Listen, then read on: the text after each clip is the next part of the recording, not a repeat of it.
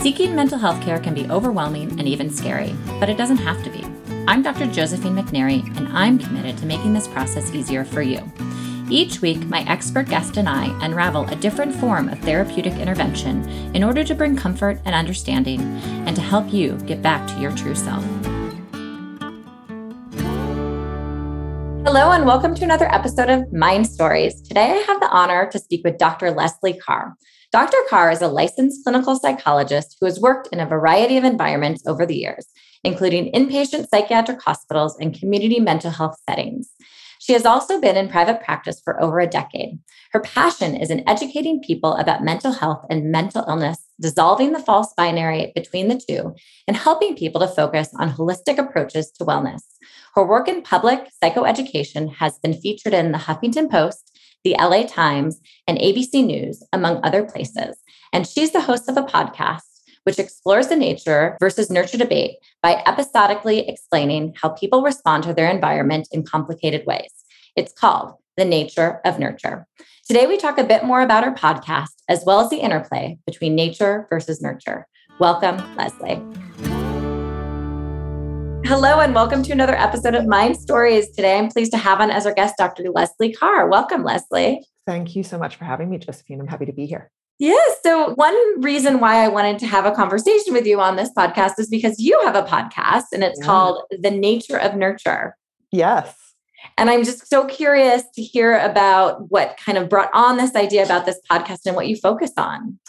Well, I will tell you all about that. And I am so excited to have this conversation with you because I think it's going to be very interesting to have this conversation with a psychiatrist. And I look forward to just sort of seeing all the directions we can take this in. But as a clinical psychologist, you know, I I do what I do in part because I had gone to therapy for the first time when I was a kid. I my family had had a couple of challenges, but namely my mother had a couple of massive brain hemorrhages when I was uh, about 7 years old and so by the time I was 10, between that and my parents separating and getting divorced, they decided to put me in therapy. And it ended up being this really transformative, wonderful experience for me that really shaped the direction of my life in ways that I could not have predicted at the time, understandably. But by the time I went to college, you know, I knew what I was going to major in. And I took a little detour and worked in the music industry in my 20s. But by the time I was about 27 years old, I was ready to go back to school and and, and kind of start the next phase of my life in earnest and something that I think that I have always been really passionate about as a result of a number of different life experiences that I have had and my own experience of having gone to therapy and stuff as a kid is that I just think that as human beings, it's not terrifically easy the experience of being alive in a lot of ways, right? Like there are traumatic experiences to be sure, but there's also just a challenging culture that we all live in and so many different cultures on the globe. I'm not trying to say there's one culture but american culture has its problems. And i think that we are beset by challenges innately as human beings that can make life difficult for us. A passion that i've had kind of throughout my life and particularly my adult life as a clinical psychologist is just realizing that so much of the things that people suffer with are the sort of the vicissitudes of the challenges of being alive, right? Like it's our genes and our biology matter, absolutely. But I think that in the public consciousness, there's an idea that perhaps they matter a little bit more than, in my opinion, they really do. Like all they really are is sort of the table setting, but in a lot of ways, we have the meal on. You know, it's like whatever our genetic and biological makeup is, gets expressed or not expressed as a result of the life experiences that we have, be it trauma, family relationships, the quality of our relationships in general. A lot of that is what we call epigenetics. And I'll pause here so that I can let you get a word in edgewise. But you know, that is what I'm kind of looking to explore with my podcast, is sort of how our genes yes. and biology come together with our life experiences to make us who we are. Right. No, I mean, I think that's all very true. You think I love the analogy of this table setting, right? And it depends what you're you're served. exactly. And I think that what a lot of people underestimate is that even with no genetic predisposition to anything in our mental health, if you experience enough trauma or parental neglect in your early life or any of that stuff, like you're going to be vulnerable to your mental health expressing something even in adulthood. And I, I just personally think that what a lot of people underestimate when they're not mental health professionals is the sort of primacy of our early childhood development in terms of how it sort of sets the stage for everything else that we experience in life. And, you know, parenting is really hard. Like, in the same way that being a person is hard, parenting is hard, as people love to say, like, there's no manual for it, right? And until very recently, everybody was just doing their best. Like, I hope this doesn't sort of send us too much down a kind of rabbit hole, but something that I think about a lot is the fact that until about 100 years ago, and until far more recently than that, did it become actually popular to go to therapy. Therapy was invented about 100 years ago. And prior to that, it was just a bunch of people, you know, basically without indoor plumbing, without modern electricity, without, you know, like living very hard lives with no one to help them understand what they were experiencing. And we are the end result of all of that. you know, millennia of life being hard for people. Um, well, one question I want to ask you is so, what's your first episode? What did you decide? So, I mean, having this idea about this podcast, right? What was your focus for the very first episode? The very first episode of the very first season was a panel discussion that I had. It actually happened to be filmed live and then we turned it into a podcast, but it was a panel discussion that I did where I facilitated the conversation and I had three colleagues of mine, of ours in the big scheme of things, who are all clinical psychologists who were my panelists, helping people to understand what is happening in their mental health when it feels like something is going wrong. Mm-hmm. And we sort of used COVID as the backdrop for it. And it's funny because I had conceptualized the podcast or the, uh, the everything, the panel discussion and the podcast and everything before COVID hit. But we ended up having the conversation in December of 2020. So everyone had been living with the pandemic for, you know, about eight months already.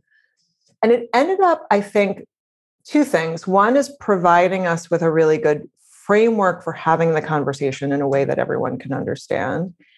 And furthermore, I would actually even take it one step further and say that I think that COVID in general has been sort of a masterclass for a lot of people about our mental health like the, that idea that even if you know you have nothing wrong in your genetic architecture even if you had a healthy family growing up. A lot of people experience the pandemic as extremely challenging because human beings are not meant to be so isolated. We're not meant to be at home on our computers all the time. Like you know it was just a naturally challenging thing that made a lot of people feel a lot of things you know anxiety depression sleeplessness all of that stuff. Right. So that was the first episode. The other question i have is what's your favorite episode for the listener who might be wondering if, that they want to sample the podcast, but yeah. what, what they focus on? But it probably depends on what they're looking for, what they want out of it. Absolutely. I think it really depends. You know, I would like to believe that there's there's something that's a little bit for everybody. I was sending somebody an email this morning where I had to pull a couple samples that I thought would be useful for them. So I kind of can't help but think about it through that framework. But you know, one of my favorite episodes is season one, episode five, I had an interview with a man named Corey Ponder about sort of what it's like to be Black in America right now, or at least what it was like at the time of the recording. It's not to say that things have changed much, but it wasn't really about the Black Lives Matter movement per se, so much as it was talking to him as a Black man and a DEI expert about sort of the trauma of being Black in America, which I also think is a really good example of sort of the innate trauma of the human experience in the sense that I think a lot of people, most people, have a heavy weight to carry of some kind. You know, everyone's got a different one, but that is a an experience that I'm very sensitive to. It's something that matters a lot to me. So that was a cool mm. episode. Got it. I will have to check that one out. So, I mean, I know we had talked about before we started recording about having a conversation about nature versus nurture, but I do also wonder if we just think about it exactly the same way, right? Sure. Yeah. I think maybe one thing I wanted to bring up about the discussion about nature versus nurture has to do with there are some people that there is a much heavier weight in terms of how nature or genetics is going to express themselves in terms yeah. of someone's behavior, life experience, right?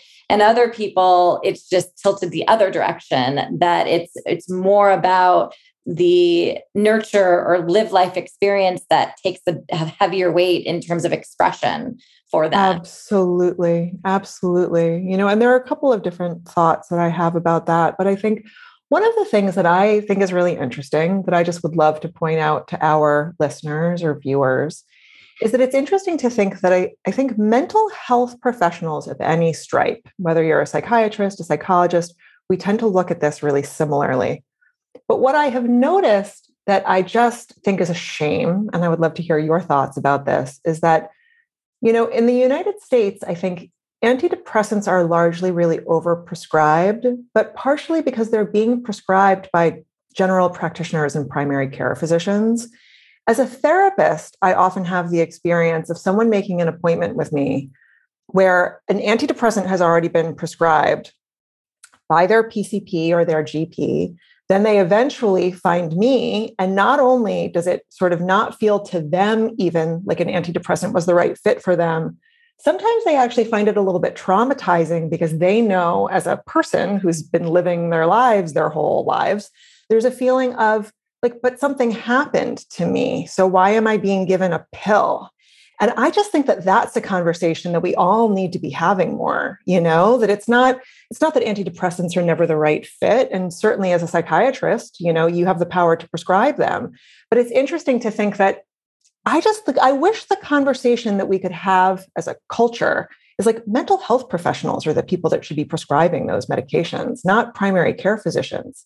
Yeah, I mean, I think it comes down to this idea of access to certain types of care, right? Yeah. So, yeah. of course, in the perfect world, you should have specialists, psychiatrists prescribing these medications. But the reality is, is that there's just not that many of us. Yeah. And so, if it's you know a debate between you know not being able to access needed treatment versus only being able to access it through specialists, I would say, you know, I would prefer it to be more available to more people, right? And so you have to think about the access question. But you also brought up this idea about when do you think about medication versus therapy? I mean, in the perfect world, I would want every single person I prescribe medication to to have a strong therapeutic connection with a clinician who can provide weekly therapy services to really help understand kind of the emergence of why they have had a depressive or anxious episode, right? Mm-hmm. To help them learn skills to be able to cope with, say, for example, anxiety, so they don't have to rely on a medication for the rest of their lives, right? That would be mm-hmm the perfect scenario. And you know I, I love when i can work collaboratively with a clinician who is providing therapy to a patient every week or every other week. You kind of just have to in some ways not only meet the patient where they're at financially but in another or in terms of just access to care that they can access right? Um, yeah. um, but this idea that some people just aren't open to therapy and some people are not. Some people are not. Some people are, though, but don't get there in part because someone has been so quick to just give them a prescription. Right. I look at it largely through the lens of everything that you said, I completely agree with. And I just would add that I think there's also kind of an educational component to this, which is to say that the more that we can help people to understand that their mental health experiences are more, there's more of a 360 view that we can take on these things that a lot of people will feel empowered to go seek out the help that might be a better fit for them than just sort of what Pfizer says they ought to do, right?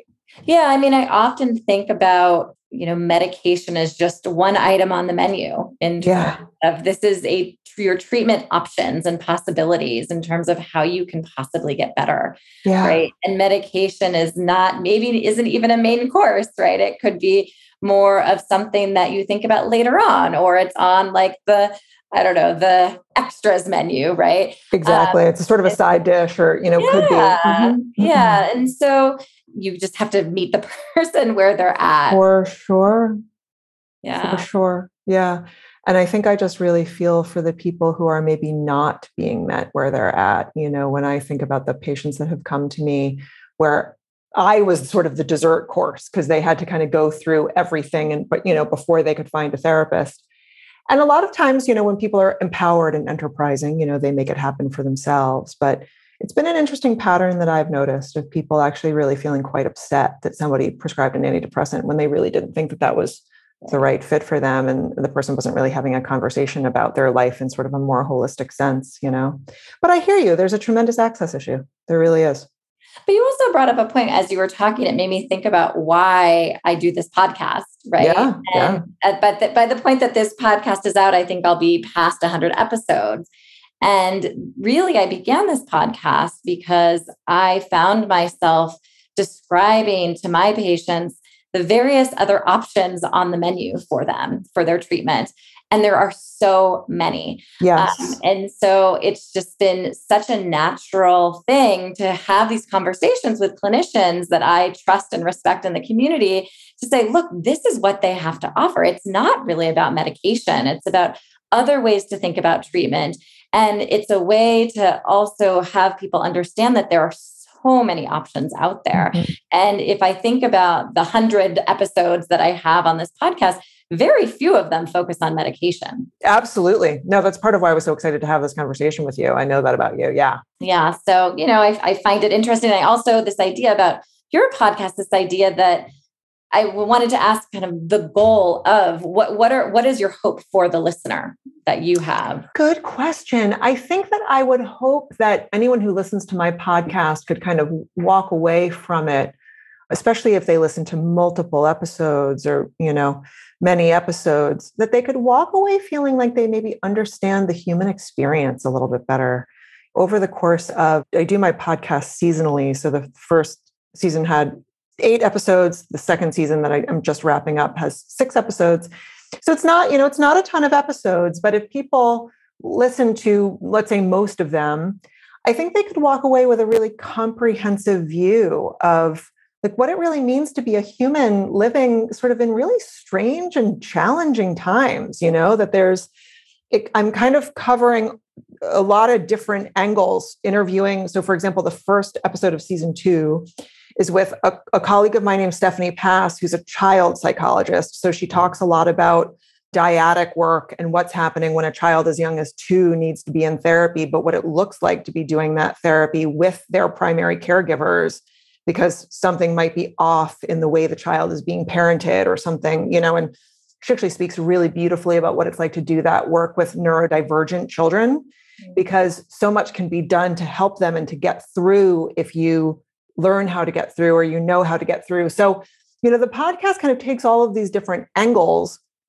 but in the end, there's just sort of this kind of holistic view of, of what it means to be a human being with brains and genetic vulnerabilities, but also just living in weird times. I hmm. just think we're living in really weird times and times that are not particularly conducive to our animal nature as humans. You know, I just don't think that humans are meant to be on screens all the time or alone all the time. You know, we already in the United States had a very individualistic culture, and humans were really meant most ideally to live in community of some kind. So, you know, I think that kind of stuff, there's this feeling I think I have sometimes that if people really understood how the mind works and what makes us tick, then you can make more informed choices like let's say to be maybe more connected to people as, a more, as opposed to more isolated or you know you can make informed decisions. Right also this idea of how to shape an environment that's more natural for your human instincts and nature right? Exactly and like what sets us up to thrive right? You know human beings are it's like you know we can talk about what goes wrong but it's like what goes right when we're really set up to thrive you know where we have ideally healthy relationships. And yeah i'm just a really big fan of the idea that if you can isolate a problem then you can try to fix it right? So if somebody is listening to this right now one thing i always want people to know is just how incredibly wired for social relationships the human brain is right? So if you either have relationships in your life that feel unhealthy for you, that's something that's got to be addressed on some level. But if you also feel like you don't have enough good relationships in your life, it's like, oh my goodness, get out there, like get a hobby, volunteer, think of something you like doing and go find other people who like doing the same thing. Like we just, human beings really thrive in relationship, just of any kind, you know, social relationships, friend relationships. Yeah. Well, I'm going to let us end on that note, actually, because I, I, actually love that note. I'm going to make sure that the listener has some information about your podcast so they can learn a bit more about all the interesting conversations that you're having. And I'm glad that we could connect today and talk a bit more about not only your podcast, but just what you feel passionate about. And thank you for being here. Thank you so much for having me. It's been really great to be here. This has been Mind Stories with me, Josephine McNary of Cal Psychiatry. With online psychiatry in California and 13 offices throughout Southern California and the Bay Area, Cal Psychiatry specializes in medication management, ADHD, anxiety disorders, alternative therapies, women's mental health, and more. Visit us at calpsychiatry.com and let us help you get back to your true self. Thanks for listening to Mind Stories, and don't forget to subscribe.